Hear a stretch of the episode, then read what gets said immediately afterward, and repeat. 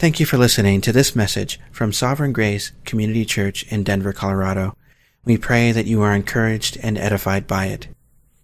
You can find more information about Sovereign Grace Community Church by visiting our website at www.sgccdenver.org. If you would like to make a donation to our small ministry, you can do so using the donate button on our website or on the SGCC Denver sermon audio page. Again, thanks for listening, and may grace and peace be multiplied to you in the knowledge of God our Father and of Jesus our Lord. Good morning, Saints. This is a delight for me to look out on the congregation, and there's some faces here that haven't been here for a while. It gives me great pleasure.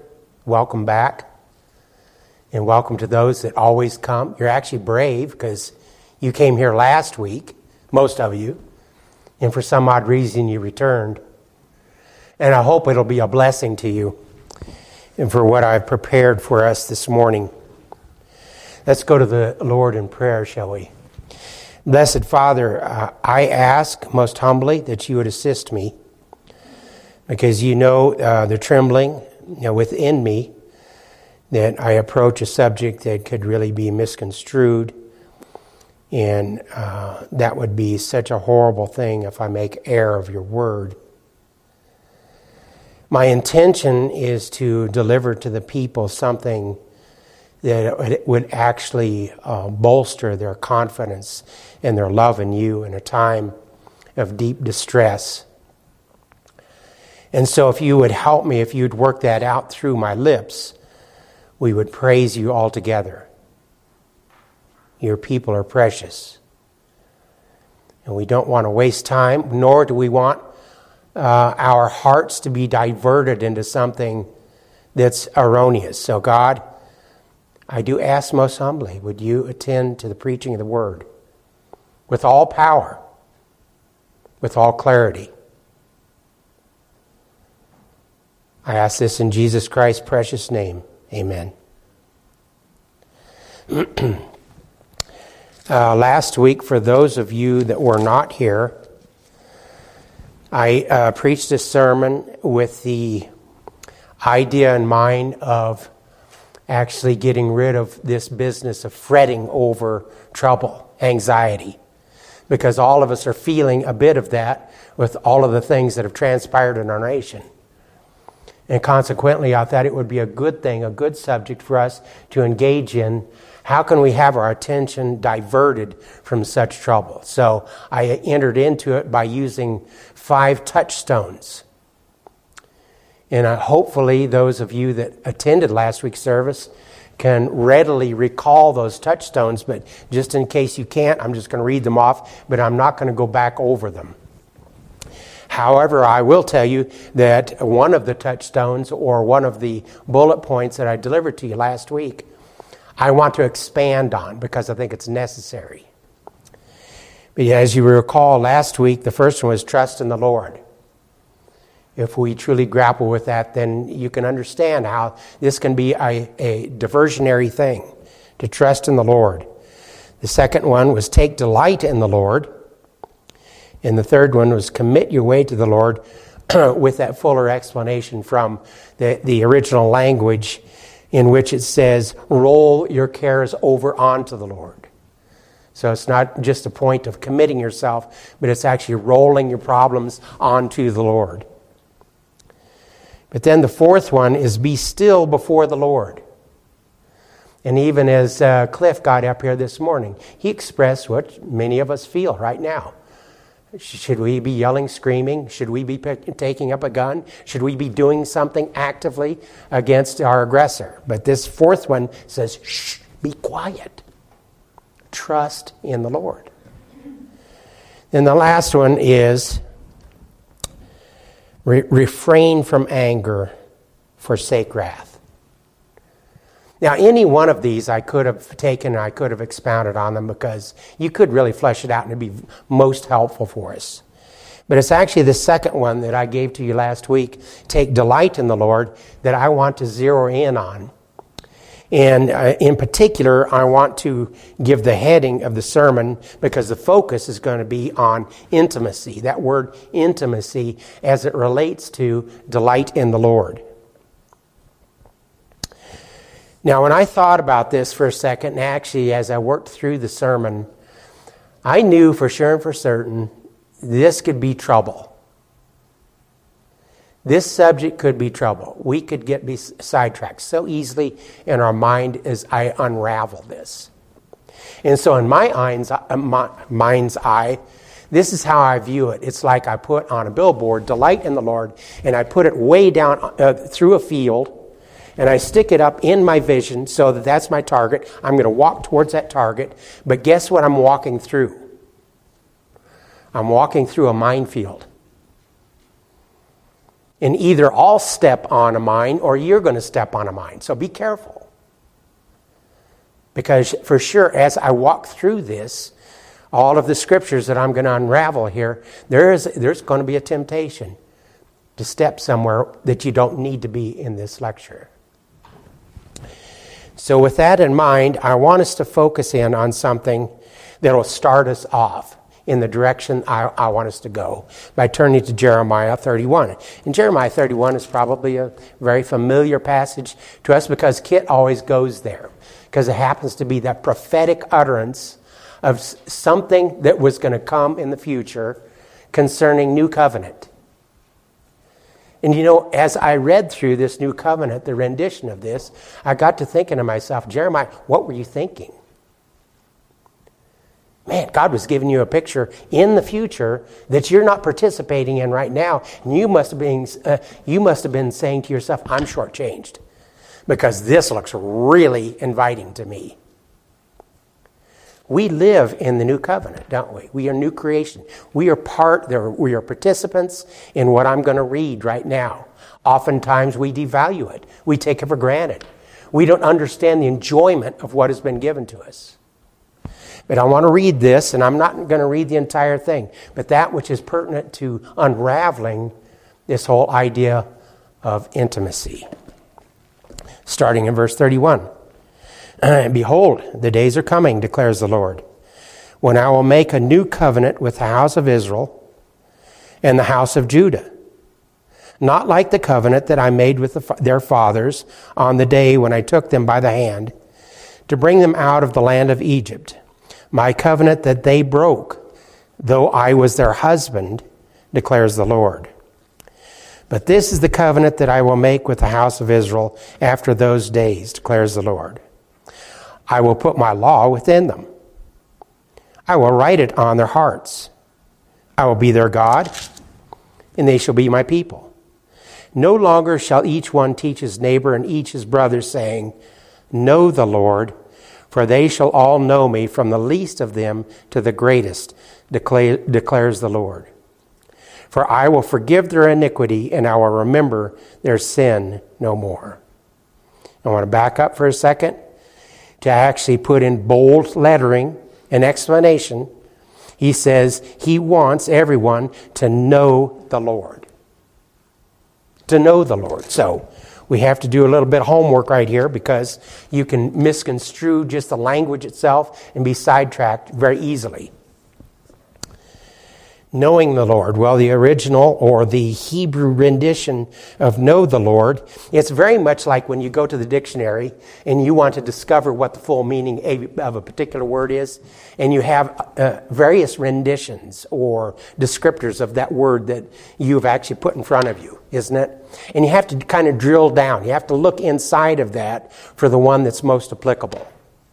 And it doesn't mean that some of them are totally irrelevant, but they have some kind of connector to the original word. Same thing with the Hebrew rendition. So I want us to be very careful of how we hear this in our ears because it's going to go forward into the latter or the, the next stage in our, our message today. well, the Hebrew rendition of, of the, the, the term know is, is and I'm going to probably destroy the interpretation or the, the, uh, the way it's said is yada, Y A D A. In Hebrew, to know, yada. And the various interpretations of those things that we can kind of capture from that word, yada, is the end of something and the beginning of something. The end of something and the beginning of something. The end of an awful loneliness. Or the beginning of, and I want you to hear this very carefully, the beginning of discovery of relationship with God. Okay, the next one is a knowledge that continually grows out of a personal encounter. The uh, Puritans, they have a term for this, it's experimental.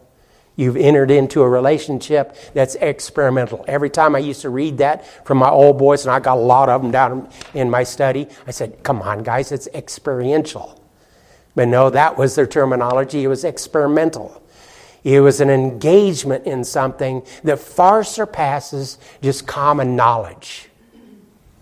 And we need to actually wrestle with what, how that's actually turning our head. You know, uh, for you parents, uh, when you're little kids, they're growing up, okay, and you know how distracted they are in a lot of things, and they're sitting there in their high chair, etc., and their, their heads are going all.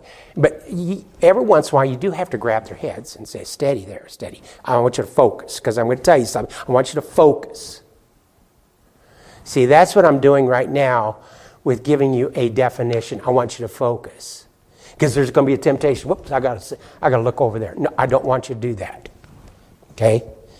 Uh, those, of the, those of you uh, that are parents, I know exactly what you're, you're thinking about right now. Get this before I move on to actually, when I'm drilling down through the definition, when I'm going to get to the one that I'm going to actually be capitalizing on here, I want to say before we get there, this never, never means knowing about. There's many in the church know about Jesus. Okay? You know, Satan knows more about Jesus than all of us, knowledge wise. Ex- experientially, none. He does not know. But this never, never means knowing about. Well, okay, now a lot of times in the Old Testament, uh, translation of this word yada, it refers to the marriage act itself. So it's not just knowing the thoughts and emotions of the other, but description of the most intimate of union between husband and wife. Man, that's my target. That's my target. When I put up on the top here, the title of this message is Intimacy. My target is that which is reserved singularly for a relationship that cannot be transgressed by outsiders. It is singular in devotion. And I'm going to develop that thought throughout this. Well, in the New Testament, we have a similar thought. It's a, it's, it's a word in the Greek that's fairly close to yada and it's pronounced, I'm going to butcher this one, Ginosko. Ginosko. To know. And that comes from Genesis, or John chapter 17. I'm going to read this very briefly. and this is eternal life, that they know you, the only true God, and Jesus Christ, whom you have sent, that you know. You see the word? Okay, that's very, very closely connected to that wor- word in the Old Testament, to know, but the definition of it is steering us slightly askew of that which is in marital terms. But as I develop this, you're going to soon see that does not, it does not exclude that relationship in the marriage uh, union. So, for the definition, you can uh, view it in, in these terms to know by experience. And once again, you're going back to the experimental. To grasp the full reality of something, and it's not a passing acquaintance. Now, it's, this is very, very important for us because we're going to go back to Genesis right after this. But this, uh, uh, this idea is a not of a merging It's mixing. It's a mixing of two things. And so the equation would be this, and, and as I go back to the picture in Genesis, you're going to get the full impact of this. 1 plus 1 equals 1. And you're sitting there saying, What? What are you saying? I'll explain that in Genesis. Well, 1 plus 1 equals 1. So, now in that equation, now, yeah, I know the little kids are saying, oh, well, he flunked, he flunked math. I can, I already know it. But no, I'm going to develop this for us. because the idea of the 1 plus 1 equals 1, it does not mean in any way, shape, or form, in the first instance, that the one is actually going to merge into the other so they're indistinguishable in as much as their identities have been melded to, to non existence. And Steve and Debbie are still Steve and Debbie, but there's Steve and Debbie one. Do you get the distinction? They're one. So now we're going to turn back to Genesis because I want to develop this from the very beginning. In fact, you know, much of the gospel, actually, the, the, the dart that God has shot from Genesis covers much of the gospel right here in the first couple of chapters. Now, before I do this, I want to also go back and remind us that there's many expressions that God has delivered to us that are really good descriptors of our union with God. And the way I envision this, it's like there's a series of threads or cables that originate with God Himself. They pass through history. Their target, their end game, their culmination is in Jesus Christ. All those threads, they're all going towards Jesus Christ. As they uh, go through history itself, all these other things are warped inside, or they, they're related to it. Now, if you think for one second that you can grab all of them all together, that's impossible. You have to take one at a, one at a time to build the whole case for the descriptors of Jesus Christ in God. The one that I happen to grab this morning to deliver to you folks happens to be that one called intimacy. And then in parentheses, union, in parentheses, husband wife or, or marriage. You see where I'm going? See, I could have grabbed another one of the threads that happens to be son of, okay? Because that theme is actually developed as well. And there's other descriptors. Uh, there's uh, family descriptors. We are, um, Jesus Christ is said to be our brother, our, our elder brother, right? There's all kinds of descriptors that we could have pulled that cable out and said, we're going to look at that strand from beginning all the way to the end. I haven't done that. I'm just centering in on marriage. Now, just for a second here, I want to show you there's, there is a comparison that actually destroys, or at least it, it, it subdues the idea of intimacy that I'm not after. A relationship with your son, a relationship with your brother, is not as intimate as a relationship with your wife, is it? They're different. But yet they do make up that composite of relationship that God engages us with in Jesus Christ. All of those.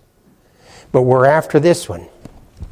In particular, what it is that Adam and Eve have brought to us. Now, in the beginning, you guys know the story well.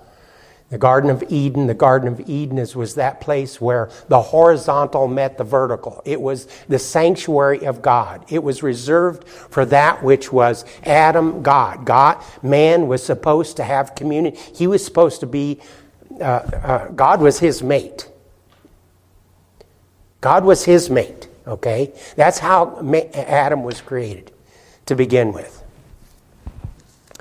But as you know, as, as Adam was created, all those other animals were, uh, were there for him to name, and he noticed something. I know he noticed something. There was a male, female, female elephant, male, female, giraffe, etc., right on down the line, and he must have been scratching his head and saying, "Good night, Charlie Brown. Uh, where's where's my mate? I, I don't have a mate. This is so different. Everybody else has a mate. I don't have a mate." Now, here's where it gets back into definition itself because God noticed, He knew, even though they were communing together. But what was communing together? What was that bond? Because Adam's name is ground or earth, right? Well, ground or earth cannot have intimate relation with spirit. There's a disconnect. You, you, you can't put those two together. Not in the most intimate of relationship. So God created Adam a, a sensual being. He, he operates on his senses. So in order for him to evaluate things, it has to be with that dynamic in mind. Sight, feel, taste, all, all those things, the five senses.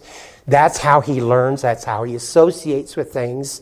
And when he is seeing all the animals, etc., that are there and they have male, female, he is sensing something absent and God is the creator, and He says, This is not good. And consequently, He brings him a mate. Notice how He brings him a mate. Uh-uh. he puts him to sleep. Okay? And you know what sleep is? I don't know if you've ever considered this, but when you go to sleep, that's probably the next thing. That's the closest thing you, you, we experience outside of death. Or the next thing is death. Now, you probably don't think about that every night. Oh, good night, child. You know, you're go- going to die. No, what I'm saying is your senses are muted. You're not seeing, you're not tasting, you're not hearing. You're, it's, it's something that's very close to death. Now, that's going to carry through to the, my next section that I'm going to go to. But right now, I don't want to jump that fence yet. I want us to uh, remind ourselves that in his sleep, God brought forth Eve out of the side of his, his rib. And when he did that, it was not a totally different person, it was of Adam. Now, in the first instance, if you're asking for definition from the Hebrew, as Adam was considering who he was in relation to all the animals, in the Hebrew, you, you would pronounce it ish ish. That's the Hebrew for man. Now, when God put him to sleep and took the rib out of the side of him, and then he awakened, and there, right in front of him, was woman, he said, Ish ah. That's how you pronounce it. I don't know if his eyebrows went up, but I could just see him say, Wowzer. Now, he didn't say Wowzer. And apparently, Eve was not a mutant or else the definition would have been changed. Ish ug. But it's not, it's ish ah.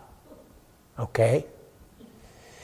But right there, now I want to zero in. I want us to get a hold of this because the union between Adam and Eve is going to be something that's going to describe something unbelievably beautiful in the future of the unraveling of our relationship in Jesus Christ. If you miss this, you're going to miss the next part. You won't, you won't get it.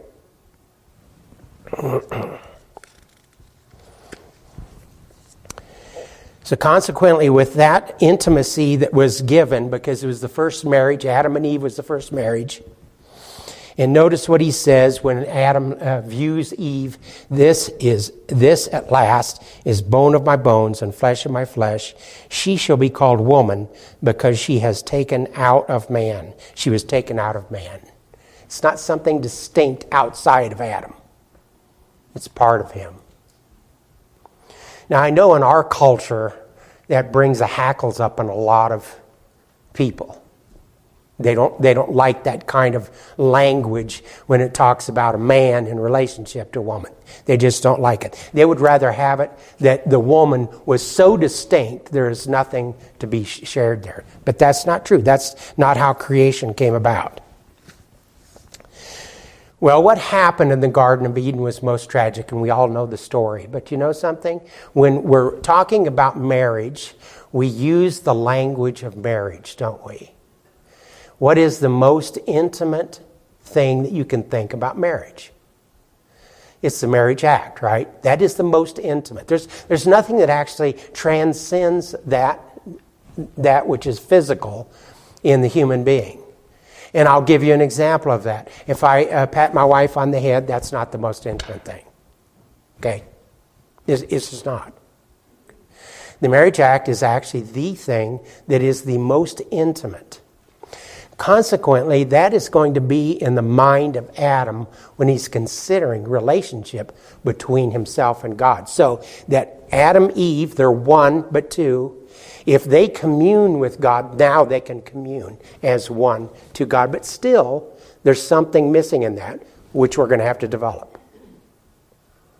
And it's marvelous what God brings us. Absolutely mind blowing, marvelous. How he brings it back into which we can enter into a partnership, a union with God in a different plane altogether. And absolutely mind blowing rich. but then there was spiritual, but as well as physical adultery in the Garden of Eden. We know the story. Satan seduced Eve and it split. Now, when that split happened, it didn't just affect Eve, it affected Adam as well. Why? It's because they're one. They're not two, they're one. When she was seduced, Adam was seduced. And consequently, that's what we, uh, uh, we refer to about the fall Adam's fall. She did it, but he did it because they're all one. Well, since that time, and because from that sprang the divorce, the first divorce, God says, I will banish you.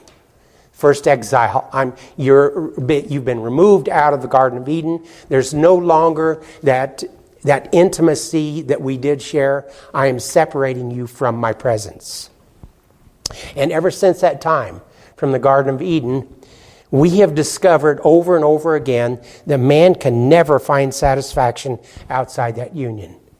Now, it's a puzzle to me that we do just run around to and fro everywhere we want to go, looking for something that's going to satisfy that ache inside of us, that deep soul ache inside of us. We get cars, we got, you know, uh, um, golf games, although that, that one's not quite so satisfactory. But you understand I'm saying? There's lots of other things that you just fill in the gap trying to make up the difference there. Cliff is laughing because he's seen me play golf. I, so, anyway.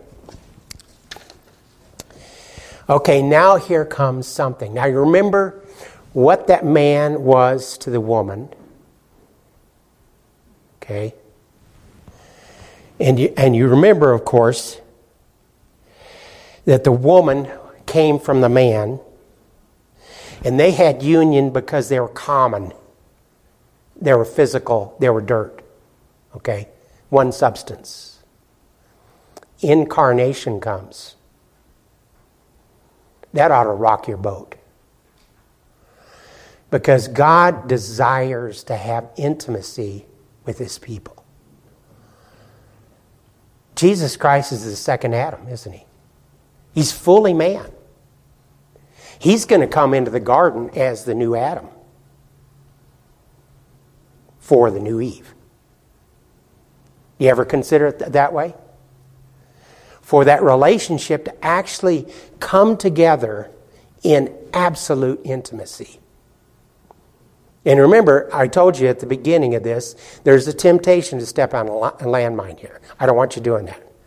I want you to be thinking in, in terms of total intimacy. God says, I will come as man. That man can interface with me in the most intimate way. That blows my mind. So when Jesus Christ is hanging on the cross, you see something there that he, uh, one of the centurions threw a spear, stuck him in the side, and out came what? Blood and water. Blood washing away the sin. Remember at the beginning, I was telling you that the definition of yada was washing away or taking away loneliness. He was getting rid of that, that element, is taking away something. Blood is representative of washing away our sin. But water coming from his side represents life. Do you remember said that, that Adam was put to sleep?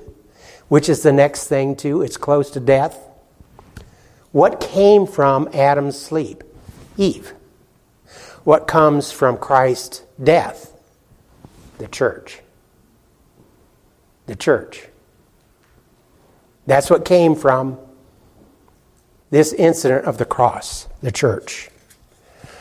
Water represents life. Christ died and he brought forth uh, the church. Eve, Eve came forth from the sleep of Adam. There's an unbelievable, intimate tie between those two situations.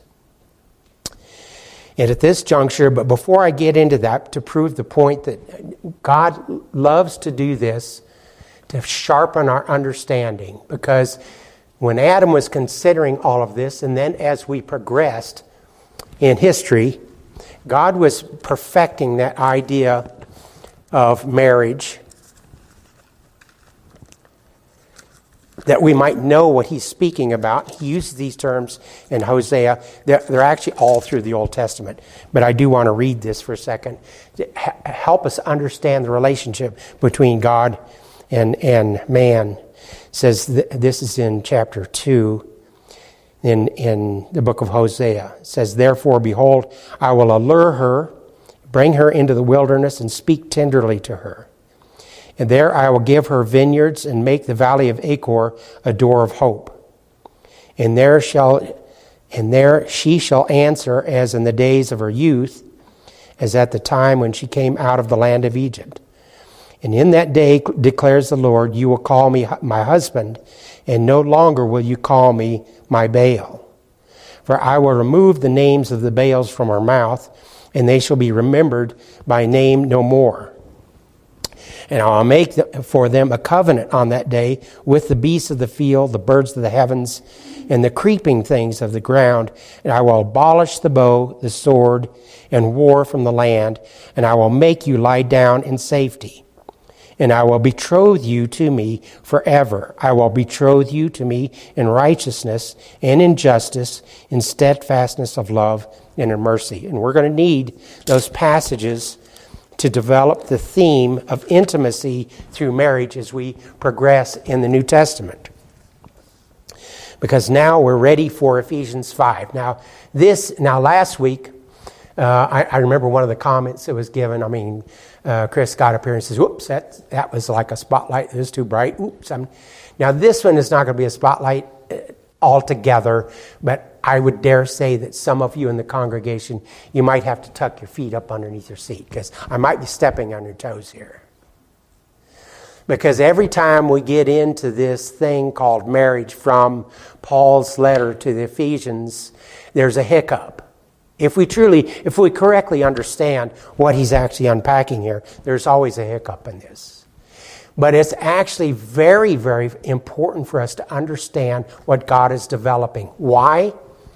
Because the, the, the fastest way for God to actually bring understanding to our minds that are of the flesh or of the earth is to give a visible representation of that which is spiritual.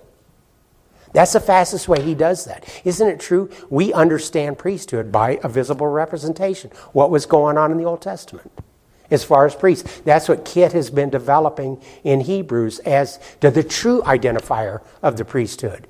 Well, the same thing is happening through marriage.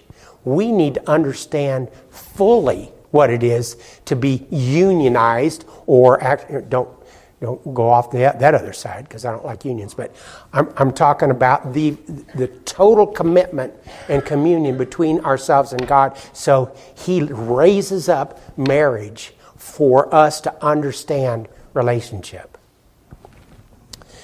And I'm going to read this for a second. It says, Wives, submit to your husbands as to the Lord. That was probably, you know, even as I read that. Now, in this church, we're safe. Pretty sure we're In many churches, if I read that, that would have been a landmine. Somebody's leg would have come off right there. It's, it's just bad. It's seriously bad. Wives, submit to your own husbands as the Lord.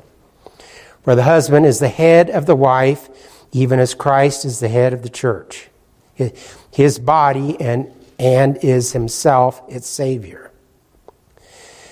Now, as the church submits to Christ, So also wives should submit in everything to your husbands. Now, husbands usually at that point they're saying, "Yeah, this is good. I, li- I like this reading."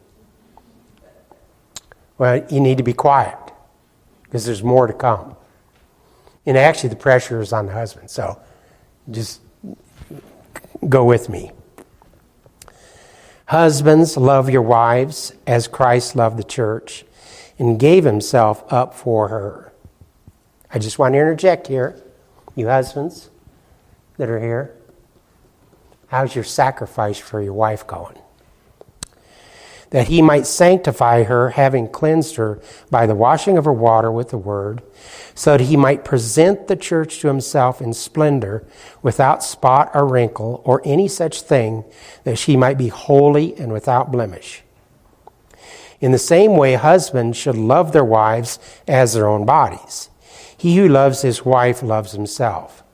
For no one ever hated his own flesh, but nourishes and cherishes it, just as Christ does the church, because we are members of his body. Therefore, a man shall leave his father and mother and hold fast as to his wife, and the two shall become one flesh. Hmm, that sounds like uh, Genesis 2, doesn't it? You know, back in Genesis 2, it says, Let no man put this asunder. I don't want any interference. And Paul says in Romans, he says, nothing can separate us from the love of God. And he lists all those things. And nothing can do this because I put it together. I hope you got this. I put this, I married you two together, so nothing is going to come between us. Okay, therefore, a man shall leave his father and mother and hold fast to his wife, and the two shall become one flesh. I wish, I wish married people would understand that concept. When they leave their mom and dad, they're not still married to their mom and dad. Leave. You're one person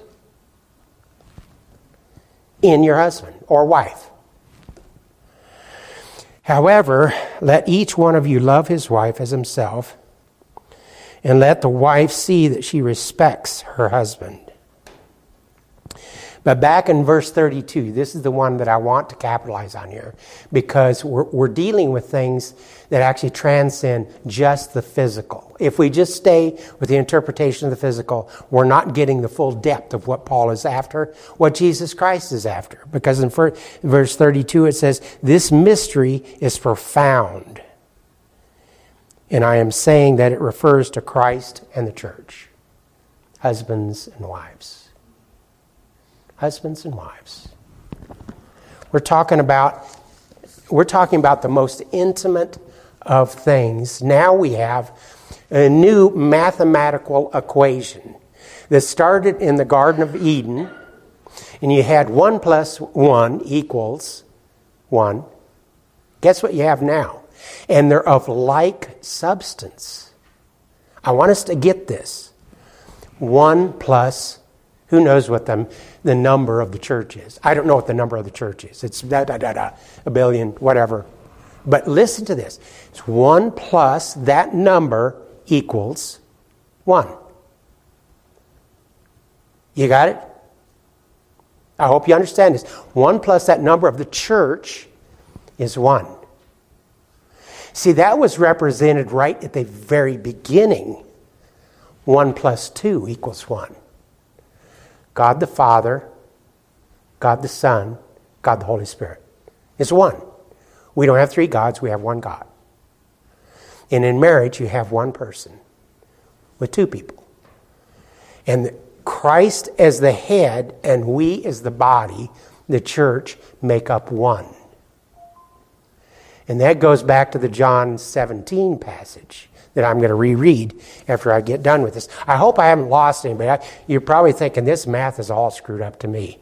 And how can it be so diluted like this? You know, because in our mind we're thinking, no, no, no, no, we, we got to get this straight. It's one and one is, you know, it's two. We, we, we got to get, it's not.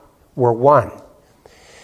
This does something actually very important for us that belong to the church it takes on a new importance for the understanding of what it means to be the body of Christ. Those that are not of the body of Christ, they don't share in that union and communion.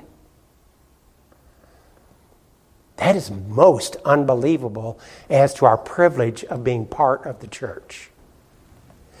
And I think it was last week. If it wasn't, it was on a Wednesday night study.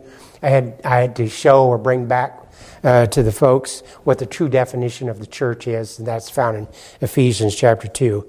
We won't go there right now. But I do want to uh, proceed And what I'm doing is I'm stretching that cord that I started in Genesis. Actually, it was in Jeremiah.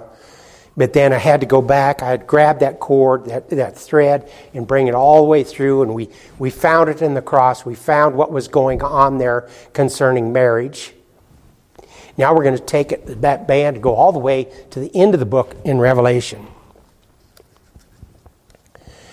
Because what we have been seeing is the development of the end product of what God started to begin with. In Israel, it was said that God was engaged to or betrothed to. I read it from Hosea. He, uh, the people of Israel were engaged to God. Okay? Now, just a point of clarification, because uh, we live in a totally different culture right now. Uh, the betrothal was, except for the Marriage Act, everything but. Uh, you're committed, you're promised, you're reserved. Um, you are all but married. You're not living together, but you are spoken for. That's in the Middle Eastern, the Eastern culture. That's their idea. Everybody in the Old Testament, they would have, they would have known perfectly well what engagement is. Okay? well, we've been in a state of the church itself, in a state of engagement with the bridegroom. Okay? And to show you that this theme, this thread, runs all the way through Scripture, and it's speaking of something that is absolutely most intimate. We read in chapter 19 of Revelation Then I heard what seemed to be a voice of a great multitude, and that's church, a beautiful church, like the roar of many waters and like the sound of uh, mighty peals of thunder, crying, Hallelujah! For the Lord our God, the mighty, almighty reigns. Let us rejoice and exalt and give him the glory. Now get this, for the marriage of the Lamb has come, and his bride has made herself ready. It was granted her to clothe herself with fine linen, bright and pure. And I'm going to go back to Revelation, but I just need to make a few comments about that and that is, you know from Paul's writing in Corinthians, he says, the glory of a woman is man. Now, now the hackles go straight up in the air on a lot of women. The glory of a woman is man. The glory of the church is Christ. Now, if the church is not being the church, what happens? It detracts from Jesus Christ. The glory of Christ is his Father. That's how we are found in relationship to one another. The glory of the wife. Now, if the husband is a super conehead, that's going to be bad news bears. And it's the same thing as if you are not actually being a shepherd to your wife. How is the wife ever going to respect you? You see, we men are supposed to love our wives, the wives are supposed to respect us. In the church, if we are absolutely warping the message of the gospel, how in the world is that going to uh, reflect back on Christ? You won't even be able to see him. You won't see Christ if the church is not actually doing what they're supposed to be doing in the church. And that's why I want to do something by way of caution. And this, by the way, is wrapping up the, uh, the message that I have this morning. but it can be somewhat long here because there are two there are two warnings that I want to give you in relation to intimacy, to marriage, both from a physical standpoint, but also from a spiritual standpoint. The first one I want to deliver to you is the spiritual warning, and that's found in Revelation chapter 2, and it's from the church in Ephesus. And the church in Ephesus had a lot of things going for it, but it did, did have something that was not going for it. And I'm not going to go into this because I'm, I'm not preaching from uh, Revelation right now, but I want to just grab this one section in this chapter, and I'm going to read it for you, and I can, I'm, I'm going to show you that this is a warning, not just to the church at Ephesus, but church, the churches, our church. I have this against you, that you have abandoned the love you had at first. Remember, therefore, from where you have fallen, repent and do the works you did at first. Now, I'm not going to expand this altogether, but I want to make an observation. It has, I have to use the physical section of this, you know, to kind of clarify what I'm speaking about here. Uh, you got to tune in your memories for a second, okay?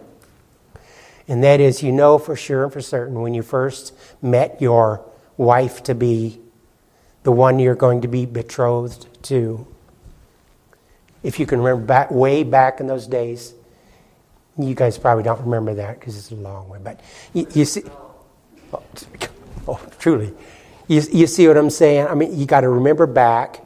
Isn't it true? Now I'm going to speak just for husbands because to be honest, I'm not sure what goes on in women's minds. But I know from a man's standpoint, what I do remember of that is it was almost like magic. I mean, you, you stare at your wife, uh, the way she smiles, the her eyes. Uh, I even I even stared at my the hairs on the back of my wife's neck. I, I thought everything there, the, the way her neck was, etc. You see how that goes? It was so captivating. Guess what? You remember that. Those days are very special. Okay? Because all of the trash that's outside of you, it loses its effect when you're in that state. Now, we do, we do lose that. It progresses. Uh, and I'm here to witness to you, it progresses into something that's absolutely beautiful. It's just absolutely gorgeous. And I wouldn't want to stay back at that first stage because that other thing that's developed is unbelievably beautiful. But what is happening here is that it's not so much that the church has forgotten her love, but they forgot God's love for them. You see what I mean? That's incredible. They're stepping back and saying, I don't think God loves us. I, it's gone. Because once again, using our memory a little bit, do you remember when Christ met you? It blew me away. Okay? And what I was seeing was a love that I couldn't describe. From God to me. I'm not talking about my love to God. Because let's face it, folks, there is an axiom that is absolutely true. Whatever is of God can return to God. Whatever is not of God cannot return to God. So if he didn't if he if he didn't bring it to being, we're not going to be uh, reciprocating. So God gave me that love. He showed me that love, and I returned that love. To the Ephesians, they had totally forgotten it. What they replaced it was uh, with was doctrine, doctrinaire. They were great about defending those ideas of the Nicolaitans, but as far as experiential relationship that has to do with intimacy between themselves and God, that was non existent. Now, I want you to keep this in mind because the sentence to the church in Ephesus was this. Okay, if you don't repent and do the works you did at first, in other words, that relationship that we entered into, guess what he's going to do? I will come to you and remove your lampstand from its place, unless you repent. Now, uh, once again, temptation for a little landmine here. It doesn't mean they're losing their salvation. What does it mean? It means that actually their witness to the world has been removed. Their witness has been removed. It's null and void. It's as though, I don't care how much they speak, it doesn't mean anything. And isn't it true? Uh, experientially, I have, I've witnessed this. a pastor that does not have that relationship to God that is most intimate, it's just words. It's just words. It has to be born of the Spirit in order to have any effect on the congregation whatsoever. Well, the church is the same way. Now, I'm going to get a little bit closer to you, and this is at that juncture where uh, I think there's probably a temptation for some in the congregation. I think our congregation is pretty safe. But I think in, uh, in a lot of congregations, people would have to tuck in their, their feet a little bit, okay? Marriage is actually a sign and a symbol of something that's going to be, that's, that's actually going on spiritually. We see it physically, and it's pointing to something that's most magnificent spiritually between God and His church through Jesus Christ. Okay, that, re- that physical sign, that representation, bring it close in. Grab it, bring it into your marriage. Because just like the Old Testament testifies of those things that are going to come about in a vague sense of way, we look at them, we see them, and so that we can identify with things that have happened in Jesus Christ through those things that have already been demonstrated. Well, marriage is the same way. It still is the same way. We are actually walking billboards for the church in our marriage. That's how important marriage is. Now, in the 20th century, marriage is just, it's just caved in on itself. It's like, who cares about marriage? Okay? The concept is just so, so warped and distorted. It's just, abs- it's pathetic. it's a tragedy, but you know, in my mind's eye, I kind of look, look at it like this because we now are witnesses, and you know that all too often I've heard this. How can we be effective witnesses of the gospel to those people that are outside in the dark? How can we be effective witnesses? And nine times out of ten, they don't start with marriage, they don't start at the home.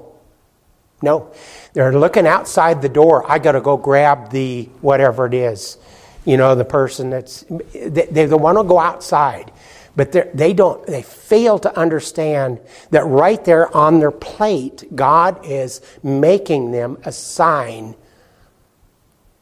of Christ and the church to be shared with those on the outside. That sharing actually goes through their children too. Okay? They are a witness to that which is supposed to be holy in union. And as I thought to that, uh, thought about that myself, I envision it like this. And forgive this picture, I want you, because there's some problems with it. I'll, I'll, I'll tell you right ahead. There's some problems with it, but I want you to get the main point. Since some of you are thinking of going to Wyoming, I'm going to use Wyoming as an excuse.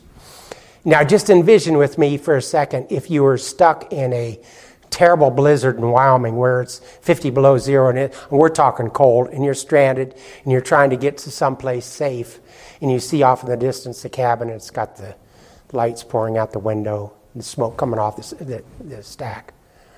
You're so excited and you run over there and you, you gaze through the window pane and what you see is a husband and a wife and a couple of kids in front of the fireplace singing and they Perhaps you've got some donuts and hot chocolate on the bench there right in front of you. That's pretty inviting. You're ice cold.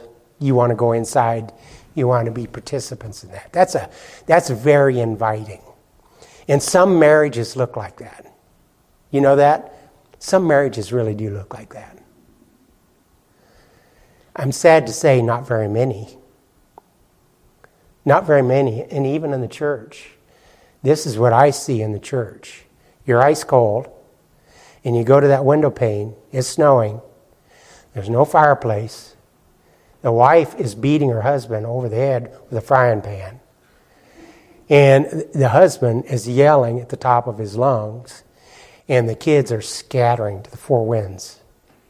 And there's no donuts or hot, hot chocolate. That is not inviting at all. now, I wanted to give you that picture because you guys need to do that review of your own marriages and then ask yourself are you a credible witness to Christ and the church in his wedding? Sorry if I stepped on some toes, but you know, that's the reality of how God works in our lives. He asks each one of us to be a signpost for Him for those that are outside, shivering in the cold. Now, like I said before, there's some problems with that analogy. Uh, works righteousness, and we do it. I'll say, but and so just erase that. I want you to get the the uh, the main point here. Now I'm going to go back to John uh, John 17 because I want to capitalize on this because you know you know something? Something happened that is incredible in the marriage supper of the lamb. Unbelievably incredible. It actually just boggles the mind when you, you consider the union that we are actually going to be walking into in the marriage supper of the lamb. All of those that belong to jesus christ. They're the body of jesus christ. And once again i want to read this he says, And this is eternal life, that they know you, the only true God, and Jesus Christ, whom you have sent. You know, that's that marriage supper of the Lamb, to know Jesus. Now, one of the other tripwires in the, the, the Christian jargon or their definition of things, Kit has mentioned it many times, and I hope that, like me, you kind of hiccuped when he says this. Because eternal life is not unending days. That's not what it refers to. Okay. but you know what it refers to is a union with Jesus Christ that allows us, the church, to actually enter into the closest reunion that examines all of the corners of the love of Jesus Christ all of the corners, to the fullest, to the highest, to the deepest. Paul's words in Ephesians go like this the height, the width, the depth of the love of Jesus Christ. In other words, the totality of Jesus. Now, herein lies the weight of that term, eternal life. It's not unending days, but if you fully flesh it out and understand what that means, to fully understand the love, height, the width of Jesus Christ, will that ever stop? Well, if, if Jesus Christ, if God was finite like us, yes, it would. Yes, it would.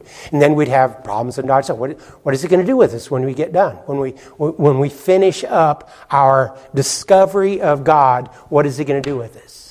But because God is infinite and we will never reach the end. I think that pretty much means we keep on going.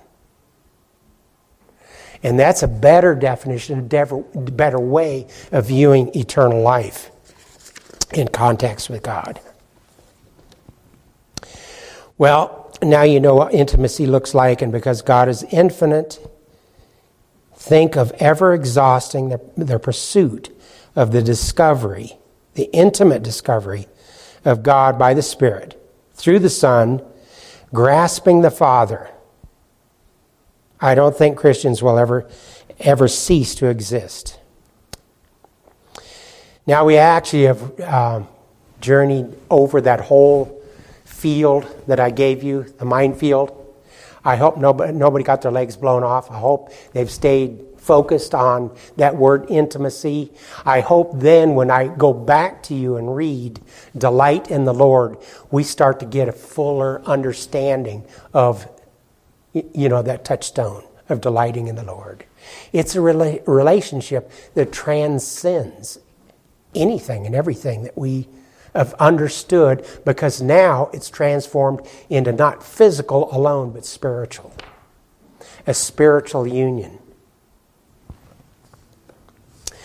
Well, if you're paying attention to the, the overall message that I gave to you, underneath all of this, there's three things that underpin this message faith, love, and hope.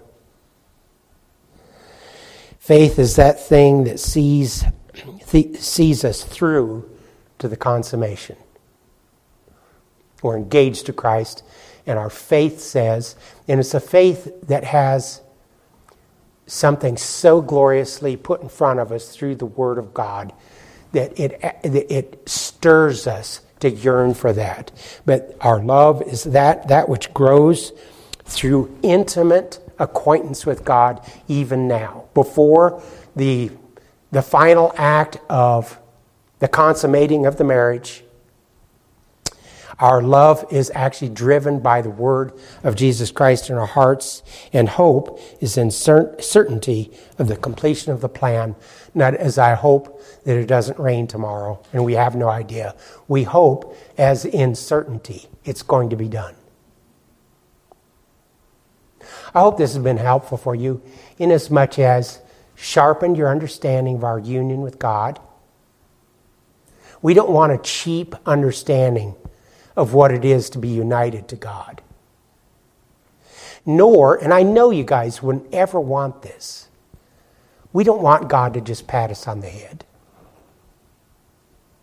And we don't, we don't want a casual acquaintance with God. We want that acquaintance with God that it just grabs and pulls inside. It, it is so sweet, it's incredible. That's what we yearn for. And by pointing that out, what I have done, hopefully, what I've done, is given you a little bit of break from the war that rages outside. Because with this, then, what we're holding is something so magnificent, so much to live into, so much to hope for,